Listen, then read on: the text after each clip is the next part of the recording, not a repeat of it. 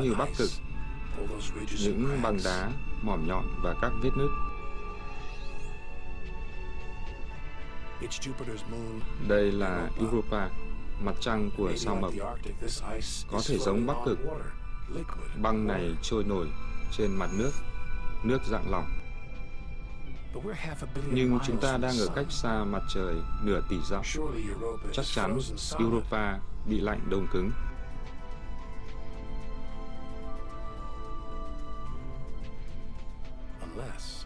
Trừ khi lực hấp dẫn của sao mộc tạo ra sự trà sát ở sâu bên trong, làm nóng chảy băng thành nước, cho phép sự sống phát triển bên dưới lớp vỏ đóng băng của nó. Có khi chúng ta chỉ cách thế giới khác một bước chân. Cả một hệ sinh thái gồm vi sinh vật, các loài giáp sát, có khi cả mực ống.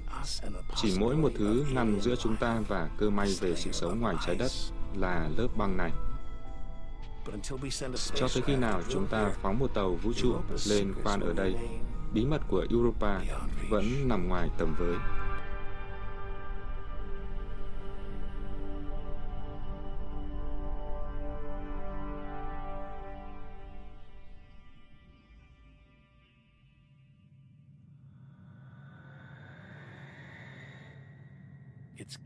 Nó quyến rũ trí tưởng tượng, ám ảnh những giấc mơ của chúng ta. Và nó đây, quay trước mắt chúng ta. Sao thổ được đặt tên theo vị thần La Mã chỉ vì một thời vàng son, thuận hòa và thái bình. Hành tinh này là một quả cầu khí khổng lồ, nhẹ đến mức có thể trôi nổi trên mặt nước những vành đai kỳ vĩ của nó rộng lớn, có thể trải dài từ trái đất tới gần mặt trăng.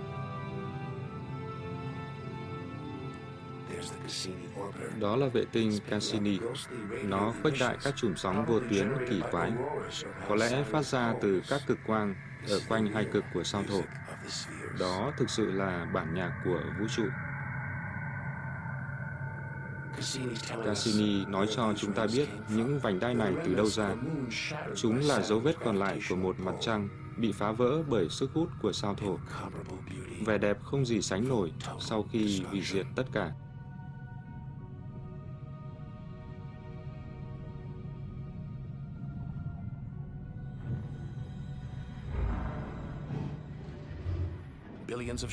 Hàng tỷ mảnh băng vỡ, một số chỉ bằng những viên đá nhỏ, những cái khác to bằng cả tòa nhà. Chúng va vào nhau, vỡ ra, dính lại.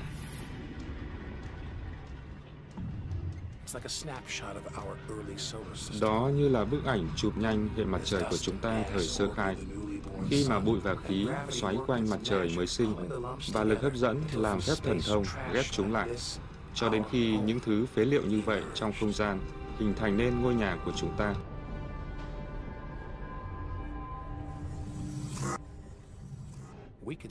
Chúng ta có thể ở đây mãi mãi.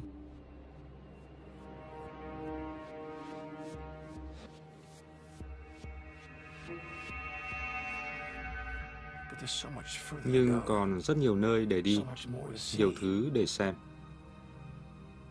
Như mặt trăng này, cuộn trong mây dày đặc, Titan.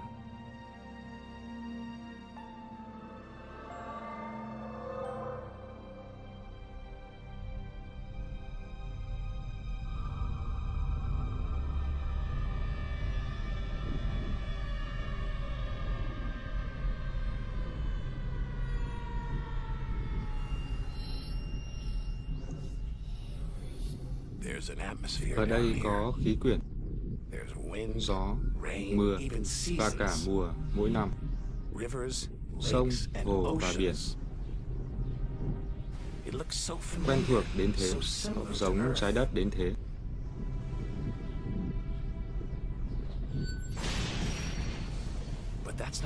Nhưng đó không phải là nước, mà là khí tự nhiên dạng lỏng. Nhiều hơn hàng trăm lần tổng trữ lượng dầu và khí của trái đất. Có thể một ngày nào đó, chúng ta sẽ dùng năng lượng này cung cấp cho một cụm dân cư. Giả định rằng không có sự sống ở đây.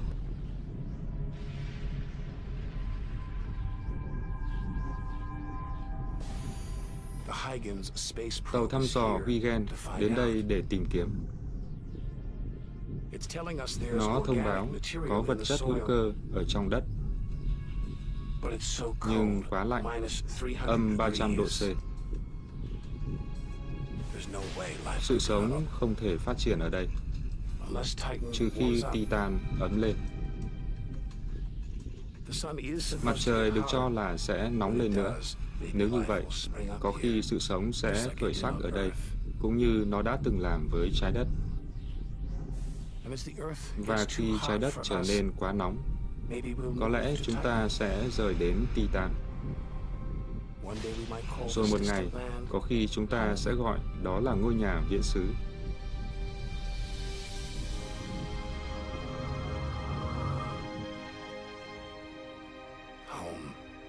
Tổ ấm. Lúc này chúng ta đang ở xa ít nhất 700 triệu dặm.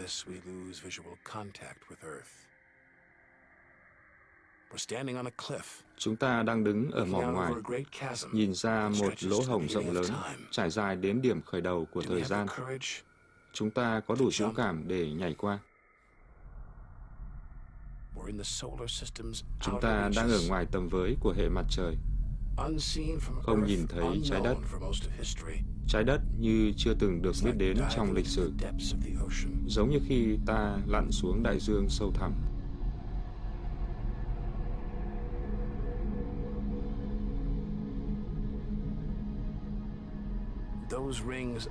Những vành đai đó làm sao thiên vương như bị lệch nghiêng khỏi trục, lung lay bởi một hành tinh thất lạc.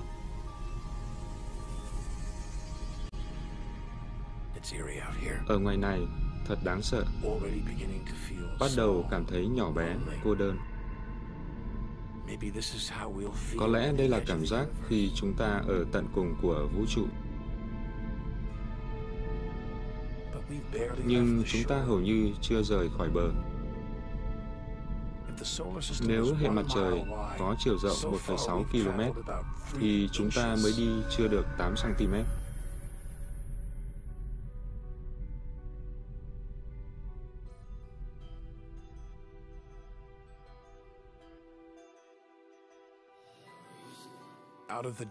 Trong sâu thẳm, một vật khổng lồ khác, vị thần của biển cả, sao Hải Vương.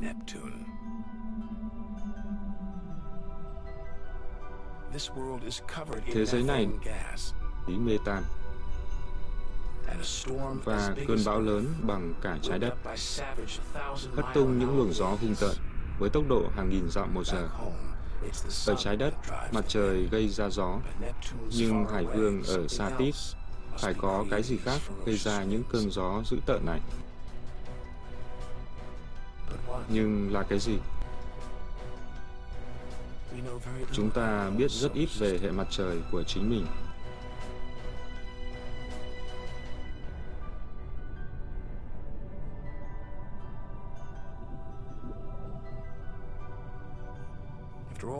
Phía sau tất cả các quả cầu khí là một mặt trăng đặc Triton cứng nhưng không ổn định.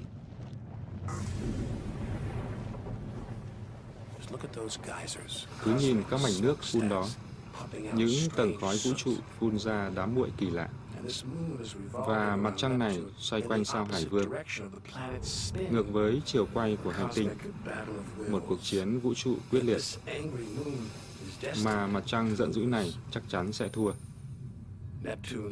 Lực hút khủng khiếp của Hải Vương đang kéo Triton, làm nó chậm lại, cuốn nó vào. Một ngày nào đó, nó sẽ bị Hải Vương xé tung.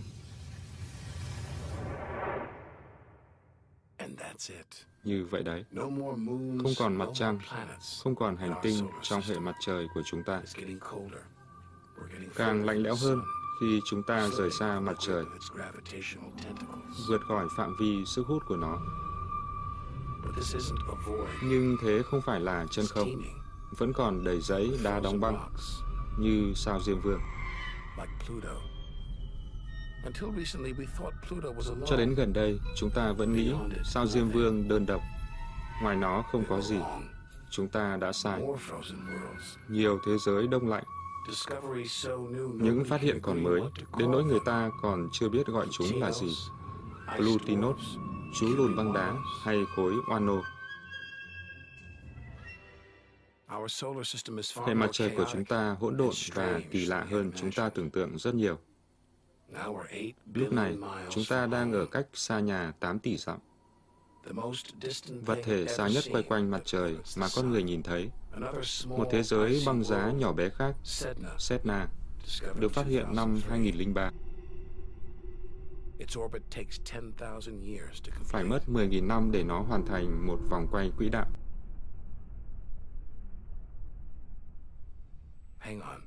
Khoan đã, vẫn còn cái gì đó ở ngoài này. Tàu thăm dò Voyager 1 cách xa nhà 10 tỷ dặm. Mớ hợp kim nhôm và anten tua tủa này cho chúng ta thấy cận cảnh những hành tinh khổng lồ và phát hiện thêm nhiều mặt trăng kỳ lạ của chúng. Nó bay nhanh hơn viên đạn 20 lần, gửi các thông điệp về nhà.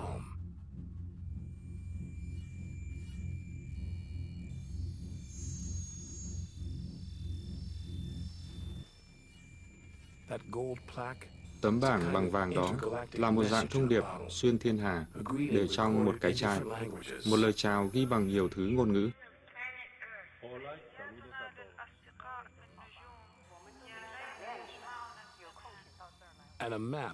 Và một bản đồ chỉ cách tìm ra hệ mặt trời của chúng ta.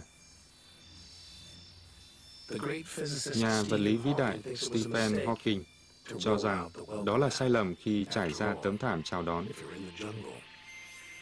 Nghĩ xem, nếu bị lạc trong rừng rậm, gọi to lên có phải là khôn ngoan không?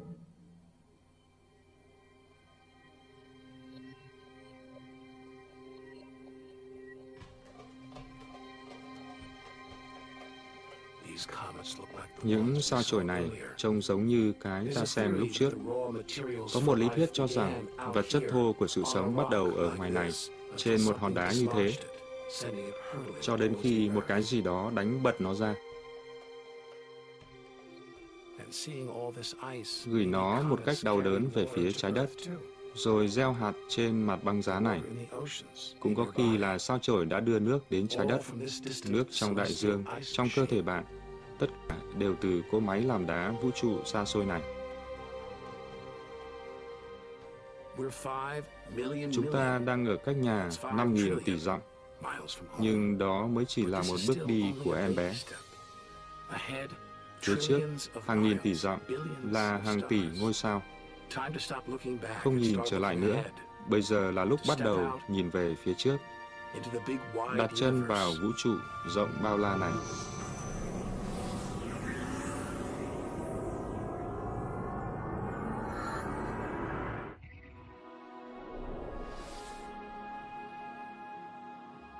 Interstellar space. Không gian giữa các vì sao.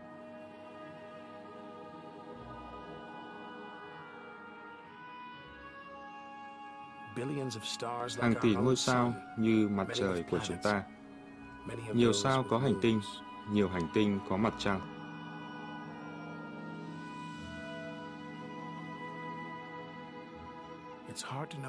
Thật khó biết là đi hướng nào. Các khả năng là vô tận. Chúng ta cần một gia tốc bùng nổ thực sự.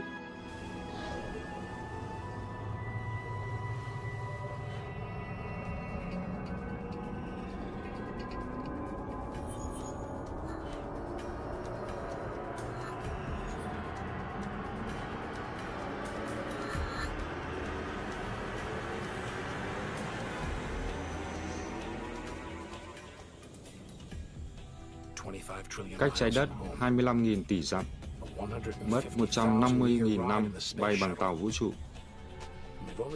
Chúng ta mới chỉ với tới hệ mặt trời đầu tiên bên ngoài. Alpha Centauri.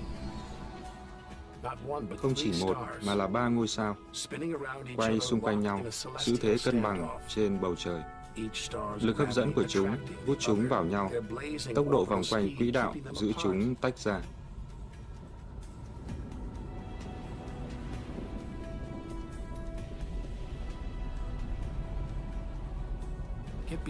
Lọt vào giữa chúng, ta sẽ bị bốc hơi hàng nghìn tỷ dặm xa nhà.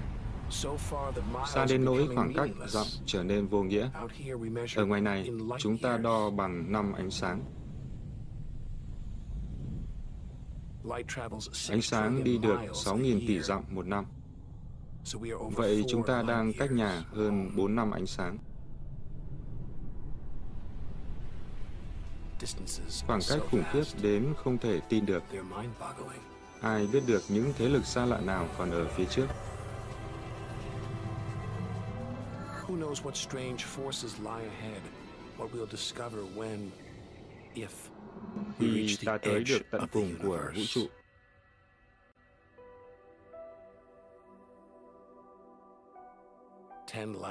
Cách trái đất 10 năm ánh sáng, ngôi sao Epsilon Eridani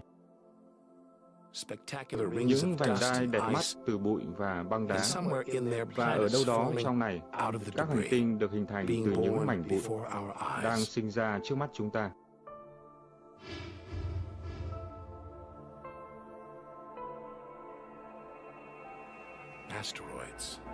Các tiểu hành tinh và sao chổi có ở khắp nơi.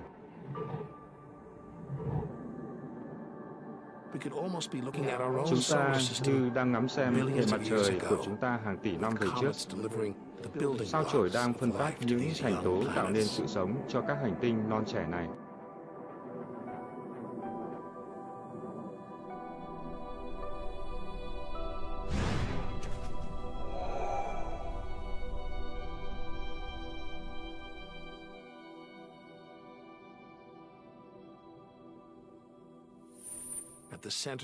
Ở trung tâm của các hoạt động này, một ngôi sao nhỏ hơn mặt trời của chúng ta vẫn còn trong tuổi ấu thơ.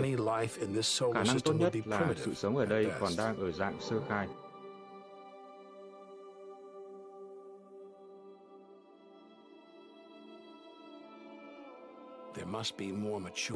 Chắc phải có nhiều hệ mặt trời trưởng thành khác ở ngoài này, nhưng tìm ra chúng khó như mỏ kim đáy biển.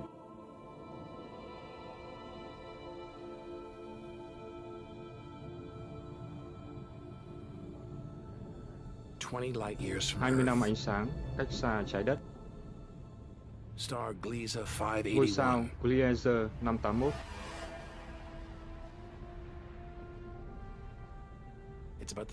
Nó cùng độ tuổi với mặt trời của chúng ta.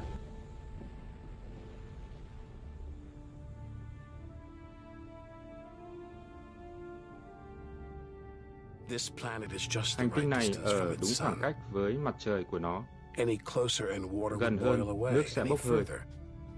Còn xa hơn, nước sẽ đóng băng. Những điều kiện lý tưởng để sự sống hình thành.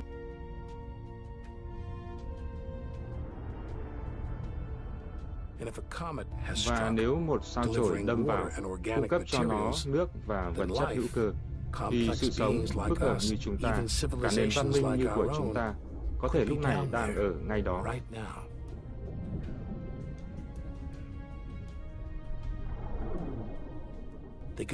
Họ đã có thể bắt sóng vô tuyến của chúng ta, xem chương trình của 20 năm trước.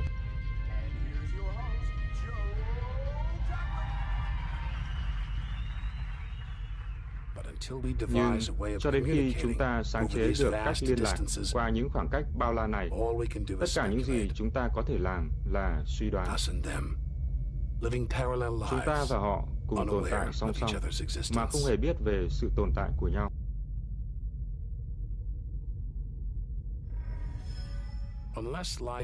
Trừ khi sự sống đã từng đến rồi biến mất.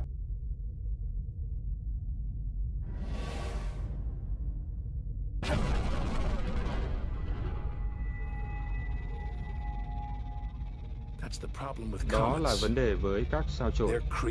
Chúng hình thành và diệt vong destroyers, như với loài khủng long. the dinosaurs khắc nghiệt. out the hard way. This is the needle in the Giống như cái cosmic kim haystack, trong đại the dương vũ trụ này. Một hệ mặt trời có thể cư ngụ được như hệ mặt trời của chúng ta, nhưng đó chỉ là một cơ hội. There could be hundreds, Còn có hàng trăm triệu solar hệ mặt systems trời như thế nữa ngoài đó, hay là không hề còn.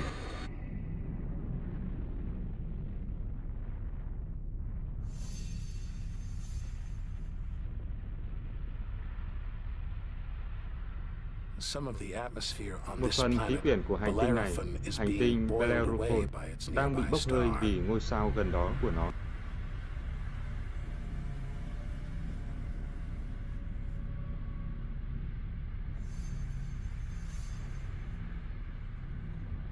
From Earth, we can't see Từ trái đất, chúng ta không thể nhìn thấy hành tinh xa như vậy. Chúng bị che khuất bởi ánh sáng chói lòa của những ngôi sao bên cạnh. But the planets have a minute Nhưng hành tinh vẫn có lực hấp dẫn nhỏ bé tác động lên ngôi sao. Đo những chuyển động nhỏ này, chúng ta có thể chứng minh hành tinh tồn tại. Đó là cách chúng ta phát hiện ra 1990s, Bellerophon trong những năm 1990 and hundreds of và hàng trăm hành tinh xa xôi khác.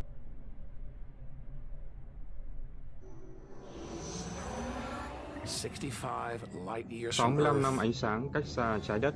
Turn on your TV Bật TV lên ở đây, bạn có thể bắt được chương trình. Olympic Berlin thời Hitler.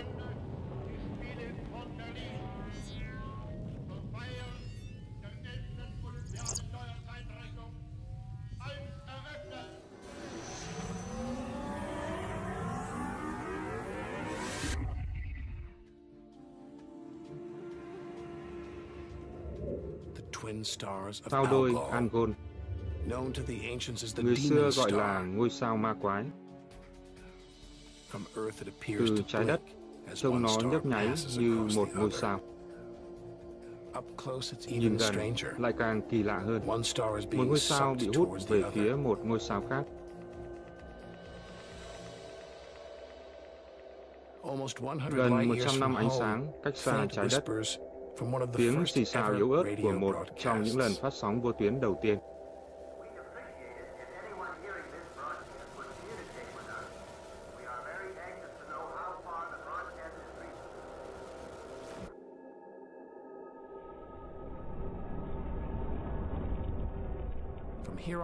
Từ as đây trở đi, dường như trái đất không hề tồn tại.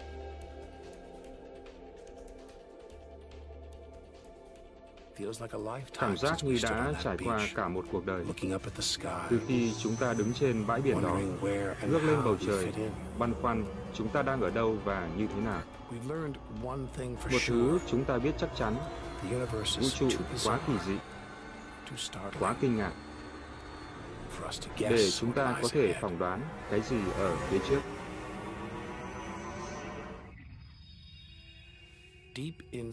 Sâu trong giải thiên hà của chúng the ta, giải ngân hà,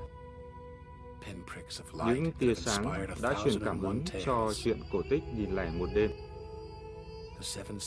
Bảy chị em, con gái của vị thần Hy Lạp, Atlas, đã biến thành sao stars to để comfort an their ủi cha mình as he held the khi ông gánh vác cả bầu trời này trên đôi vai.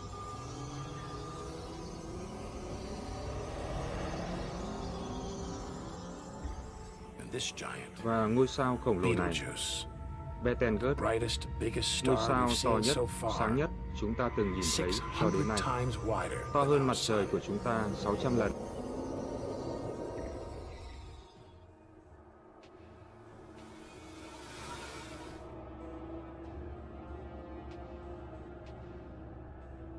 But this, Còn đây không phải là một ngôi sao, không phải là hành tinh, not like anything we've không giống bất cứ thứ gì chúng ta từng thấy.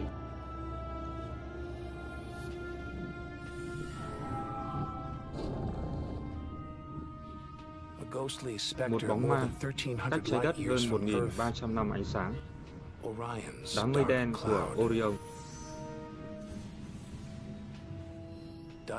bụi và khí che phủ chúng ta.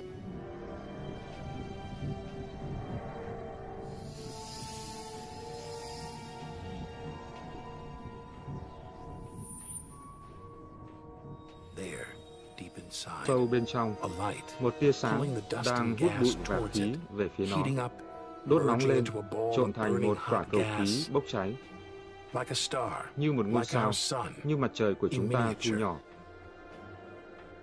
Inside, it's Bên trong, nóng degrees. hàng triệu So độ, hot it's beginning nóng đến nỗi nó bắt đầu kích hoạt các phản ứng hạt nhân, the kind that keep như cách làm cho mặt trời của chúng ta chiếu sáng, tạo ra năng lượng, bức xạ, light. ánh sáng. A star Một ngôi sao đang được sinh ra. born.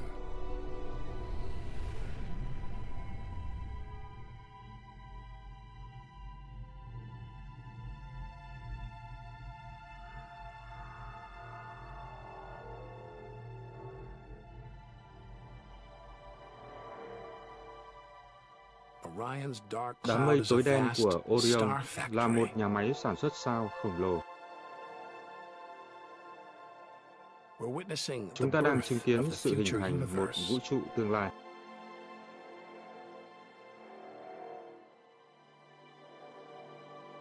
We've come to expect Chúng ta đến đây chờ đợi sự hủy diệt. but this is one of the Nhưng đó lại là một trong of những hoạt động creation, khởi tạo vĩ đại nhất của vũ trụ, hình thành các ngôi sao.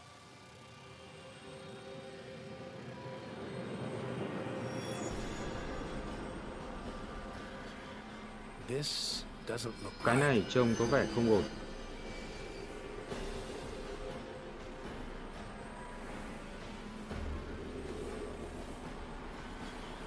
Jets of gas Những luồng khí nổ tung exploding với mạnh gớm, thổi bụi và khí ra xa hàng triệu dặm.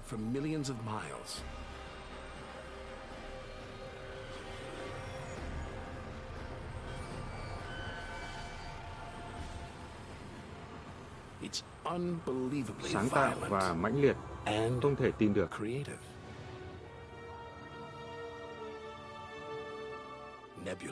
Tinh vân, vast những đám mây khí sặc sỡ mênh mông, lửng lơ trong không gian.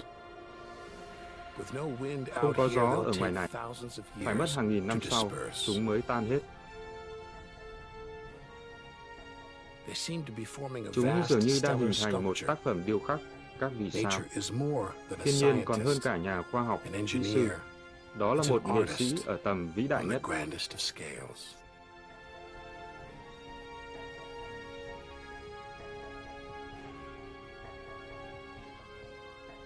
And this Và đây là một tuyệt tác.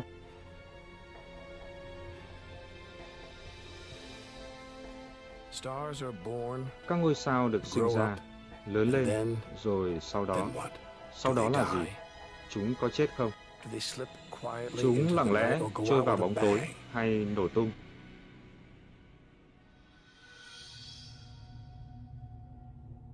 Somewhere between here and the Đâu đó, giữa universe, nơi đây và tận cùng của vũ trụ, có câu trả lời.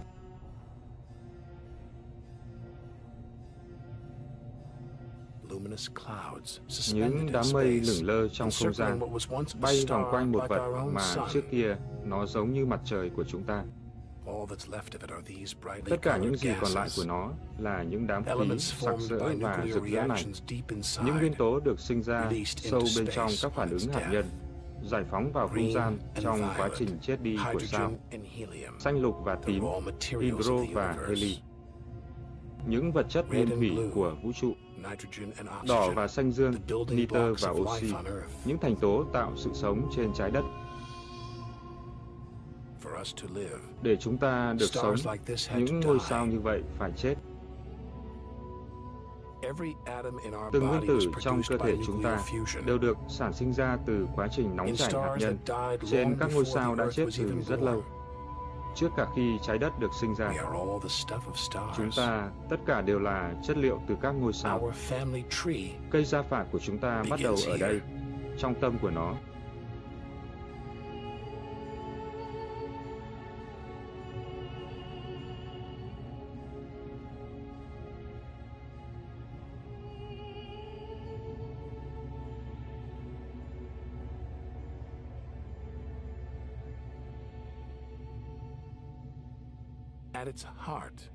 Bóng hình mờ ảo của một ngôi sao.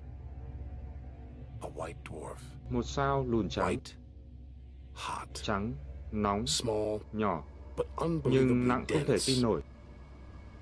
In the star's dying moments, Vào thời điểm sao chết, các nguyên tử của nó nóng chảy và ép dense chặt với just nhau, a teaspoon of làm cho nó nặng đến nỗi chỉ một thìa cà phê chất này cũng nặng khoảng một tấn.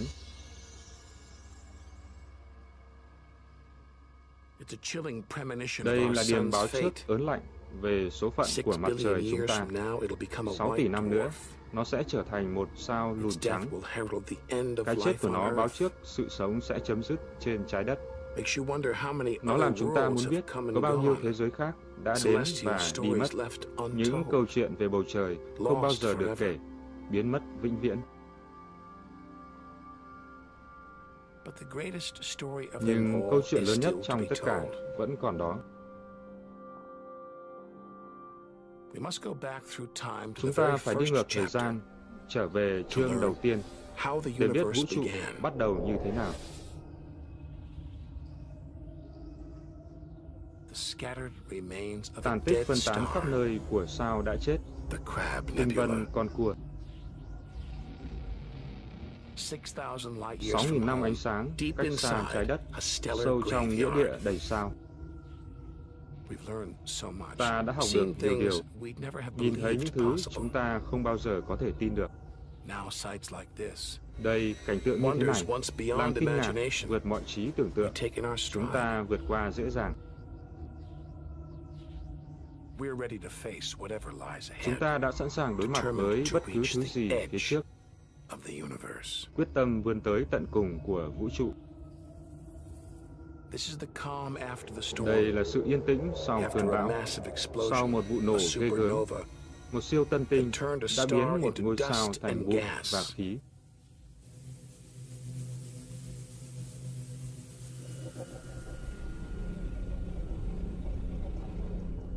The eye of the storm. Mắt bão, A spinning, pulsating một ngôi sao star. co giãn, quay tròn, một ẩn tinh. Gravity has squeezed Trọng lực the nén giant chặt lõi của ngôi sao khổng lồ này xuống đến như thế. It's just Bề 12 ngang, miles rộng khoảng across. 12 dặm, Unimaginably đậm đặc đến không thể tưởng tượng được. pinhead of this Chỉ